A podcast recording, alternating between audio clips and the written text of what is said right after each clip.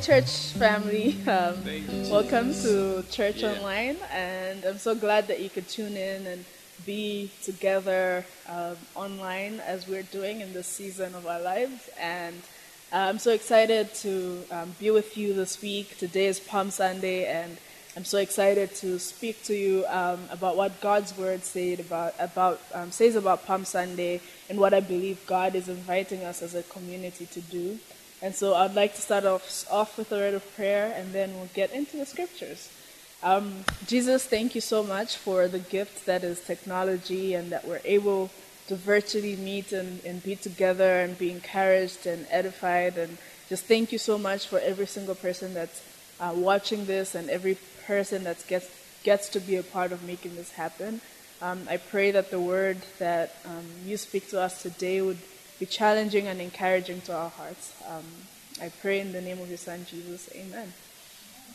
And so today, as I said earlier, is Palm Sunday, which is the week, um, the Sunday before Resurrection Sunday. And so before we get to celebrating the death and resurrection of our Lord Jesus Christ, to celebrating what is probably the most important holiday for us as Christians, uh, we get to look back. Um, it's, it's also known as the start of the Holy Week. And so um, it's a some call it the Holy Week, some call it Passion Week, but it's the last week um, of Lent and as well as the last week leading up to the resurrection and the death and resurrection of Jesus. And so, as a church, we thought we just finished relationship goals and we're about to get to Easter. But before that, we want to get our hearts ready and um, ready our hearts for what the Lord has in store for us as we celebrate the, the death and the resurrection of Jesus. And so, we're going to do that by going to the scriptures and going to the Word of God and talking about it. And so, if you have your Bible, open with me to Matthew 21, and um, I'll read from verse 1 to 13. And it says, Now, when they drew near to Jerusalem and came to Bethphage, to the Mount of Olives, Jesus sent two disciples, saying to them, Go into the village in front of you, and immediately you will find a donkey tied, and a colt with her. Untie them and bring them to me. If anyone says anything to you, you shall say, The Lord needs them, and he will send them at once. This took place to fulfill what was spoken by the prophet, saying, Say to the daughter of Zion, Behold, your king is coming to you, humble and mounted on a donkey, on a colt and the foal of a beast of burden. The disciples went and did as Jesus directed them. They brought the donkey and the colt and put them on their cloaks and sat on them. Most of the crowd spread their cloaks on the road, and others cut branches from the trees and spread them on the ground. And the crowds that went before him and that followed him were shouting, Hosanna to the Son of David! Blessed is he who comes in the name of the Lord! Hosanna in the highest! And when he entered Jerusalem, the whole city was stirred up, saying, Who is this? The crowds say, This is the prophet Jesus from Nazareth of Galilee. And Jesus entered the temple and drove out all who sold bought into who sold and bought in the temple, and he overturned the tables of the money changers and the seats of those who sold pigeons. And he said to them, It is written, My house shall be a house of prayer, but you make it a den of robbers. And so that's our passage that we're going to be looking at today.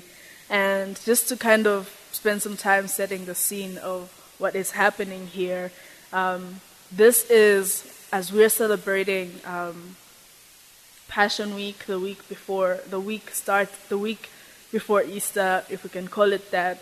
Um, something else was happening in the Jewish calendar that is important to what is happening, and so around this time, there's a lot of important details that are leading up to Jesus being crucified, and so it is very important to, for us to pay attention to what is going on in the story because there is so much that is happening that we could easily miss because it's like, oh yeah, Jesus is entering into Jerusalem so he can get, you know, killed and murdered and die for our sins and all these things. But there's so much that is happening leading up to that that is so important to to Sunday, to to Good Friday, and all that we celebrate. And um, just to give you guys a background, um, around this time, I would say Jesus was at the peak of his ministry. He had just performed his last miracle, um, that was probably his biggest miracle yet, um, raising Lazarus from the dead. And the town that Lazarus was from was right before Jerusalem. And so he was there and he had just done this thing that a lot of people got to hear about. You know, Lazarus was dead, came to life because of what Jesus had done. But at the same time, as Jesus is planning his entry into Jerusalem, it happens to be a week before the feast of the Passover.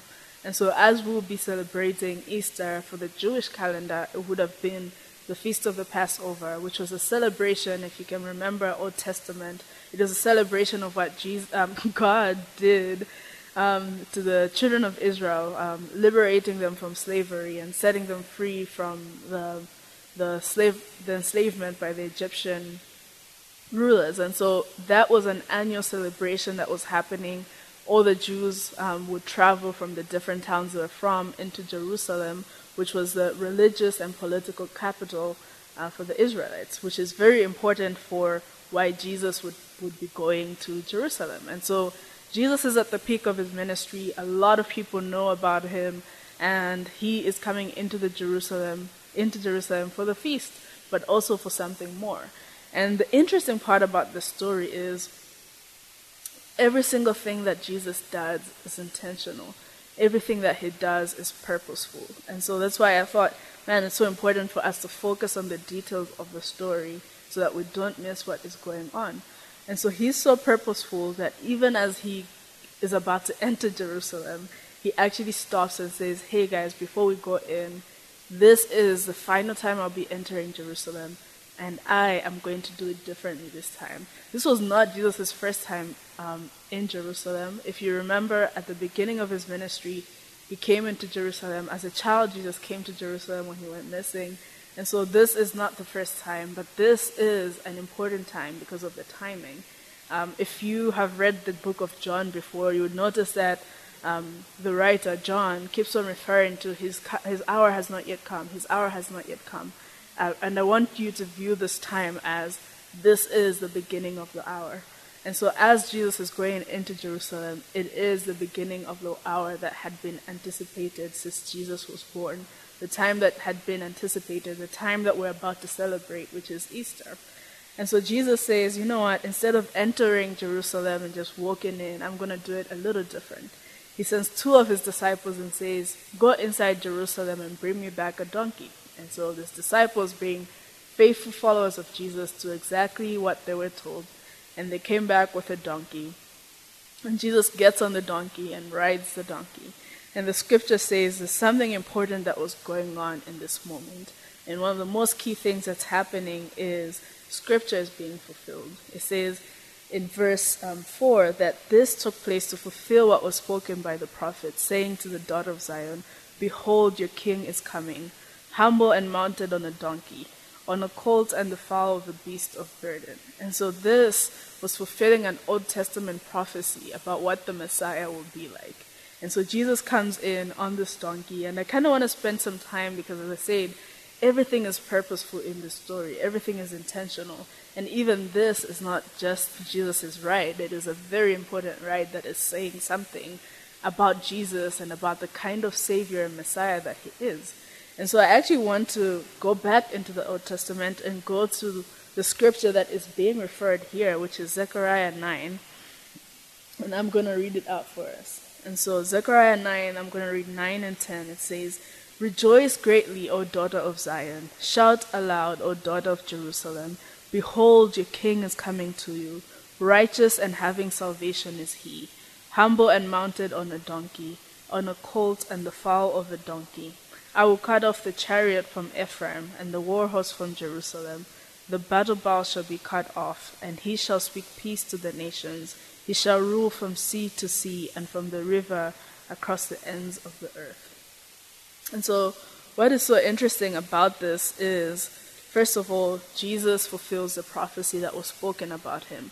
Um, the Old Testament is full of prophecy, is full of um, messages about the coming Messiah, and Jesus um, all throughout Matthew's gospel, we've seen Matthew refer to this is to fulfill what was spoken about him, and he continues to fulfill these prophecies, and this one is no different. But what is this saying? As we said, that intentionality, what is this saying about Jesus and about his kingship and about his mission? And so Jesus had a to do list. This is how I'm looking at it. Jesus had a to do list, and this was his plan. And so this part is him getting done and getting started with that to do list. And so the first thing was, I'm going to fulfill the scriptures and come in on a donkey. And so Jesus does that easy. Go into town, find a donkey, I sit on it, and the people celebrate and praise me, and all these things that's happening. Check, scripture fulfilled. But there's also something that's happening in between him coming on a donkey, you know, because Jesus, he has walked before, you know, he has um, walked on water before, and so he could have just like come in with an electric slide, you know, into Jerusalem or any other way, but he chooses to come on a donkey. And as the passage I've read in Zechariah talks about, it gives us this contrast of a savior who is humble and bringing righteousness coming on a donkey, and God removing the chariot and the war horse from Israel. And so this passage is him coming on a donkey is important because it's signifying what is important in his kingship. That Jesus is coming as a prince of peace. He's coming with justice, but not in the worldly sense. So Jesus coming in on a donkey to the Israelites would have been symbolizing he's coming for peace and not for war. And if Jesus was coming in on a horse or um, just like you know, on whatever it is they used to use to like, you know, slay each other, you know, um, on a chariot, it would have been signifying the fact that he's coming for war, he's coming for blood. But Jesus comes in on a donkey to say, I am coming for peace. And so Jesus is using this symbolism to t- tell us something about his kingdom, to say his kingdom is a kingdom of humility, it's a kingdom of justice, righteousness, but also a kingdom of peace. He had different priorities. And the interesting part about the time in which the Israelites were in, Jerusalem being under the Roman rule, is more than ever they were in need of a savior. And imagine this is a Passover. This is them celebrating the time where God freed them from slavery. And this is the time where they're saying, Lord, we want to see you do it again. We want to see you set us free once again, you know. And so they're hoping that this Jesus, this Messiah, is not only a person who can do miracles, but is the prophet and the Messiah that was spoken about that will bring freedom to Israel. And so they're looking at it in a sense of physical freedom. They're looking at it in the sense of political freedom. And so they were hoping Jesus is this political um, figure, this rebel with a cause, and the cause is for the people. And so Jesus coming in, instead of coming in on a, on a horse, is coming in on a donkey. It is the very opposite of what they expected him to do because they're expecting somebody who is going to take control, going to take charge, but that was not going to happen on a donkey, you know. And so Jesus, through doing this, sets his, what I would say the second thing on his to-do list, which is set an agenda for his kingdom straight. And so it's like, you've been seeing me for the past few years. You've seen all I have done, the miracles. Um, you've seen him, like, you know, butt heads with the Pharisees and all those things. But now is a time where he's saying, in case you are mistaken what I was, I'm about, this is what I am about. I am not coming here for war. I'm coming in for peace. I'm not coming in for blood. You know, I'm coming to shed my blood. And so Jesus is here setting priority straight. He's coming here with an eternal priority and not just to overtake the kingdom in the physical sense, but kingdom.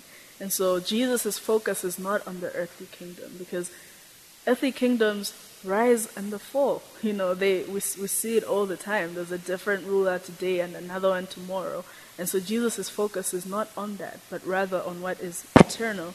And so Jesus, the first place he went, which I find so interesting, because I think it says so much about what his mission is. So the first place he went is the temple, and he comes into the temple and is upset because the entire thing that the temple is built for, which is for people to connect to God, they have taken it and flipped it upside down and made it a place where they were having so much trade and so many, you know, change of money and selling of pigeons, which was like the sacrifice of the poor people. There's other things that is happening in the temple of God, the place where people are supposed to connect with God.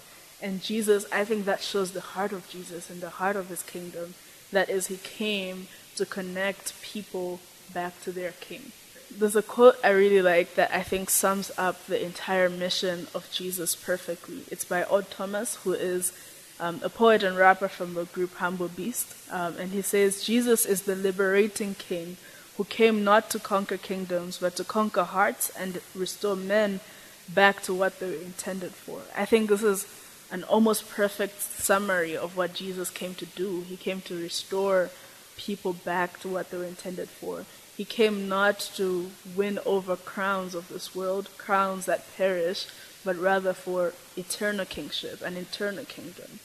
And so that is his purpose. So his to do list, as I said, two main things. The first one was prophecy has to be fulfilled, the word of God has to be fulfilled. And the second thing is he came to set the agenda of his kingdom straight. And eventually we see him setting it straight and actually accomplishing what he came for. But there's a second bit of the story. Jesus is there, he's doing all these amazing things, but there's also a group of people that are responding to what Jesus is doing, that are interacting with the story in their own way. And I want to kind of shift gears to this group of people that I call the crowd. And we're going to look into the crowd and look what is going on in the hearts of the people as all of this is happening. And then I'll bring it back together and we'll look at what God is inviting us in this season. And so it says in verse um, 8, it says, Most of the crowd spread their cloaks on the road. Others cut branches from the trees and spread them on the road. And the crowds that went before him and that followed him were shouting, Hosanna to the Son of David. Blessed is he who comes in the name of the Lord.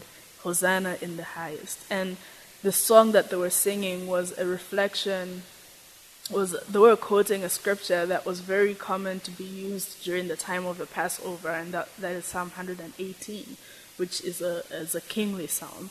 And they were saying, Hosanna to the Son of David. They were appealing to his kingship. They, were praising Jesus for his kingship. And it says the different crowds were there. Everybody, was a whole parade, everybody, including the children, singing and praising Jesus, waving their branches up in the air and singing Hosanna to the Son of David. And I find something interesting that I um, a quote that I found that I think sums up the heart of what is happening with the crowd. Uh, there's a guy named David Grohl who's from the Foo Fighters. Um, I'm sure, like, if you're like me, you don't know who those are, and that's okay.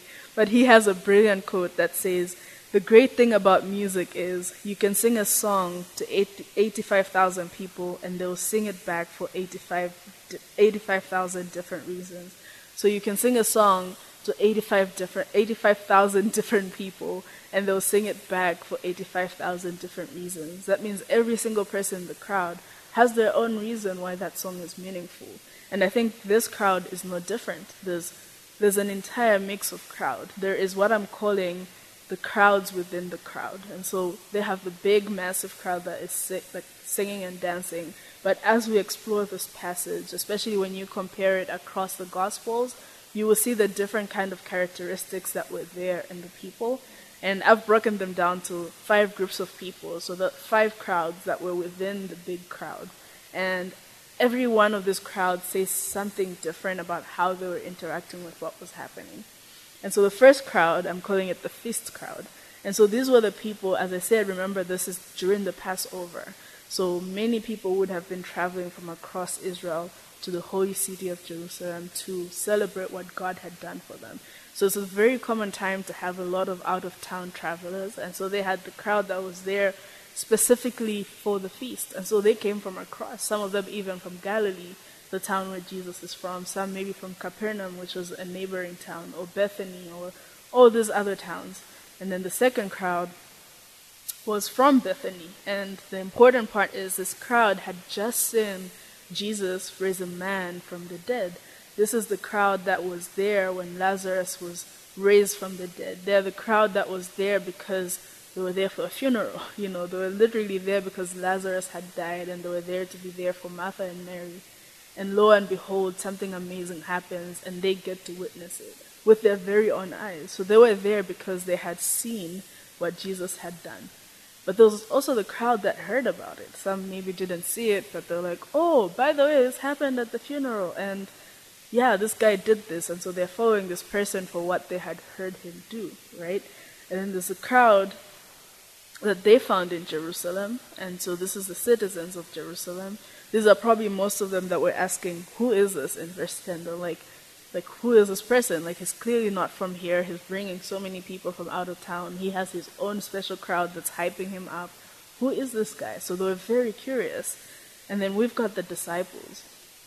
We've got the twelve but not only the 12, we've got the women as well. We've got Martha, Mary, probably the mother of Jesus there, um, and all the other different women that were around Jesus. But even some of his other friends, like Lazarus, that were always part of his entourage. So his disciples, his close group of friends, right? Not which is not just the 12. And lastly, we've got the crowd that seems to be everywhere where Jesus is going, and those are the Pharisees, you know, and they're here, you know, they're always there for some reason they're always there. And with this crowd, I think they're all singing the same song, but for different reasons. You know, we don't know the exact number of people that were there, but these are the types of people that were there. So the crowd of the feast, some of them were singing it because, yeah, we've been singing this song all week, getting ready for the Passover. It's a song that we've memorized. It's a song that, if there's somebody that we're seeing as a leader, we will like sing that song to acknowledge and praise them you know, they are just being part of everything, you know. Uh, and then we have the crowd from Bethany, which is made up of a combination of people. People who have seen Jesus for what he has done, people who have heard about what Jesus has done.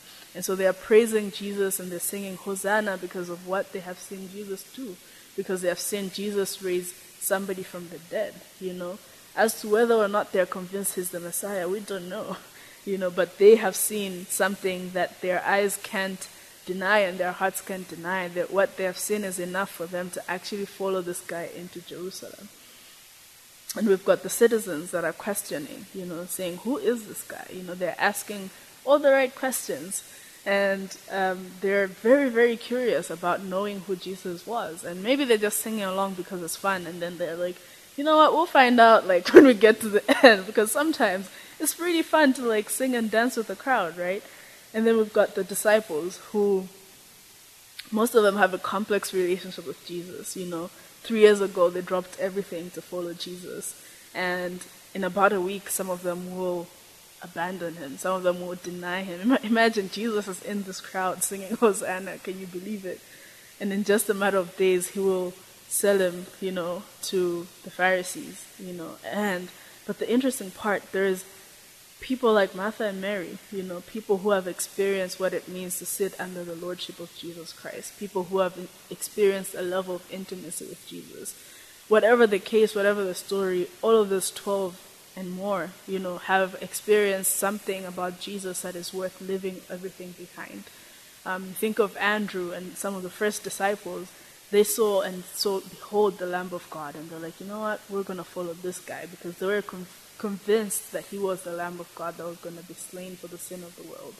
Think of Peter, James, and John. They had just a few days or a few weeks had just seen Jesus be transfigured, you know, and so they have seen something in this man that is not like anything else they've ever seen in their lives.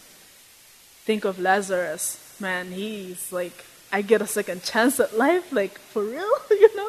And so all of these guys, they have a personal story with Jesus. That is what is special about the disciples. They have a personal story with Jesus.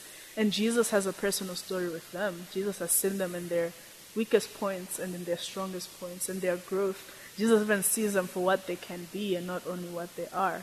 And so their reason for singing Hosanna to the Son of David is an entirely different reason from everybody else. And lastly, we have the Pharisees, who are probably not singing, but they're there, you know, they're there and they're angry because they want power and control.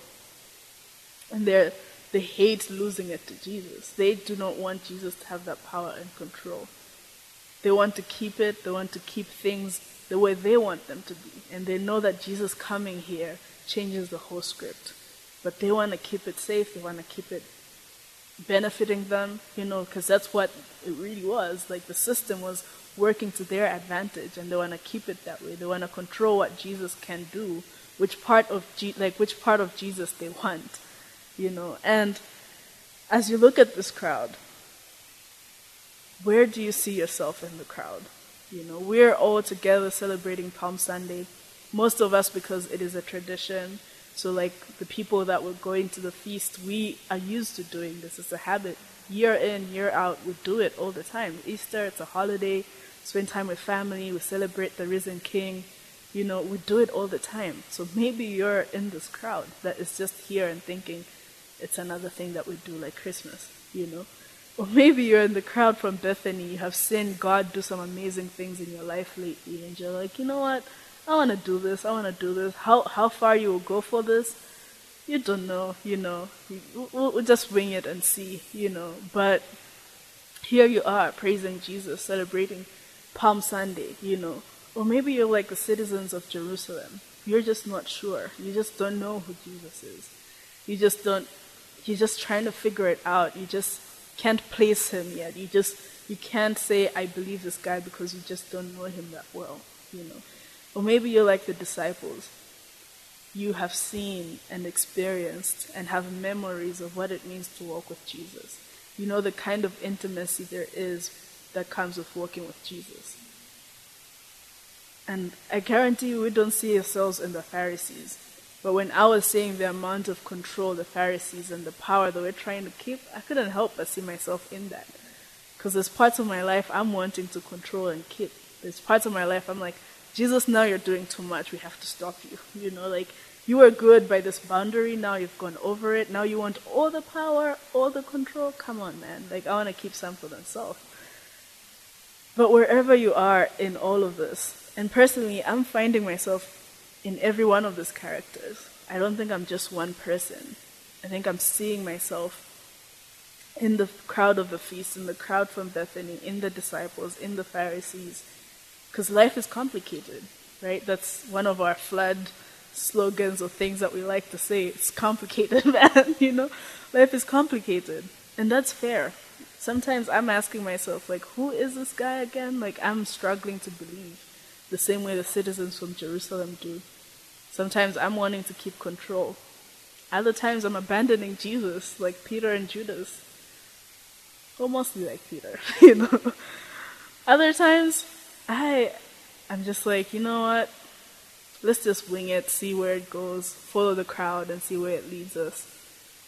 Wherever where you are, there's something that I think is, is special when you take a time to be introspective because you get to have a real view of who and where you are.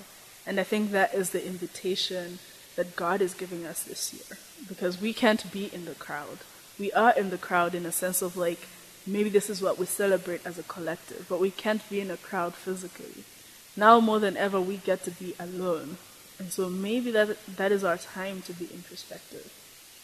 But I think that what is so important in this season as well is what Jesus has come to do. And as we look at the crowd, it's so easy to like rank people and be like, yeah, the disciples should be like high up on the crowd, and the Pharisees should be like bottom of the barrel, like they're just like destined to hell or whatever. And we rank people according to what we th- how holy or how close we think they are to God. But one thing I have realized that I just thought was incredible is as Jesus walks his this this path in this week towards the cross. When you get this is a common saying, it's not an original, don't quote me on it, but there's a saying that says at the foot of the cross the ground is equal. And so wherever you are in the crowd this week, wherever you find yourself, whether you find yourself being so close and intimate with Jesus, and you, or you find yourself questioning and asking, who is this guy even? Or somewhere in between, just like floating, you know. The invitation is the same. Jesus gives us one invitation. He has come to conquer our hearts. He has not come to conquer kingdoms or conquer the world, but to rather conquer our hearts. Conquer the world through conquering hearts. That's what Jesus has come to do. And we're going to continue to spend time this week reflecting on that. But for today, I just really wanted to make that special invitation to all of us. Like, where are you in the crowd? Where are you finding yourself? Like, can we spend that time this week just like looking at ourselves and our heart and like asking ourselves, where are we with Jesus? I want to end with one more quote. It's a it's, it's from a hymn that is very popular. It's a Christmas hymn. Um, but it says, Joy to the world, the Lord is come. Let earth receive her King. Let every heart prepare him room. And I think joy to the world indeed. Like there's a reason this was a glorious occasion, and Jesus didn't stop people from celebrating. He encouraged them to sing, He didn't stop them. And I think we have every reason to sing because it is joyful and a joyous occasion when Jesus comes into the world. Like, Jesus, what Jesus has done is worth celebrating. But that last line is also an invitation to say, let every heart prepare him room. And so, like, where do you need to make room for Jesus this Easter? Like, where do you need to invite Jesus in your life? And I think that's where our next steps are taking us this week. The three questions Where are you in the crowd that was praising Jesus? You know, where are you? um, in the five different crowds that we've talked about, where do you see yourself the most? Where are you connecting the most? And the second one, how do you need to prepare Him room in your heart this Holy Week? You know, in this week leading up to Easter, as I said, I think the invitation is for us to be more introspective than usual, to think about our own lives and our own hearts, and ask ourselves, where do I need to make room for Jesus in my heart? Where have I been keeping the control and just like wanting things my way? And the last question is what is the invitation Jesus is giving you as a response to where you're at? So, what is Jesus inviting you to do? You know?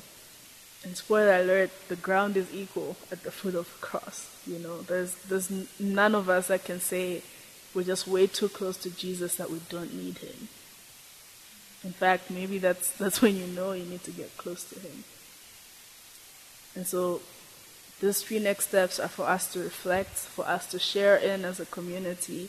Um, remember to reach out to somebody um, in our community, ask them about, you know, what is God doing in their heart this week. Um, we can still be connected, we can still be in community, even though we're um, social distancing and loving each other by being apart. Um, but yeah, let's let's not stop seeking Jesus. Let's not stop drawing close and asking ourselves, where are we? You know, um, and having a true um, reflection of where we are and allowing God to show us what He wants to do with where we're at. All right, so I'm just going to pray for us and just thank you so much for being with us this week and God bless you. Um, Jesus, thank you so much for the invitation that you give us. Thank you that the ground is equal at the cross. There's no one who can say they know you more than the other. Um, and that your invitation is that your arms are open wide.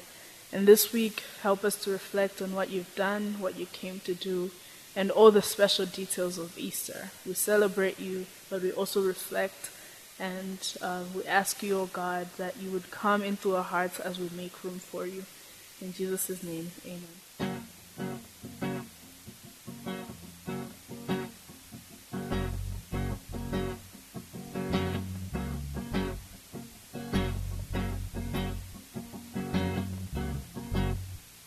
A Christ don't say, a Christ don't say anything in the way. Tindi de manata vise Hosanna. A Christ don't say, a Christ don't say anything in the way. Tindi de manata vise Hosanna, Hosanna, Hosanna,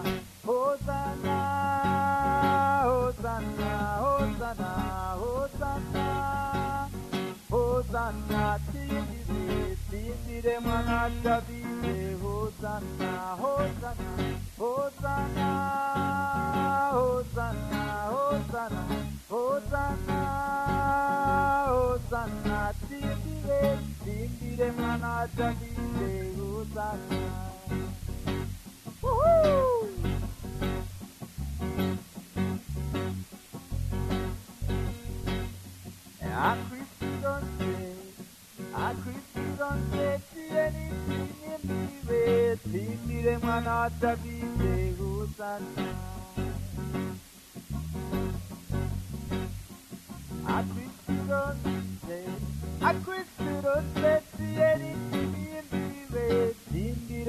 manata Hosanna, Hosanna, Hosanna, Hosanna. Hosanna, Hosanna, manata vise, Hosanna, Hosanna, Hosanna, Hosanna,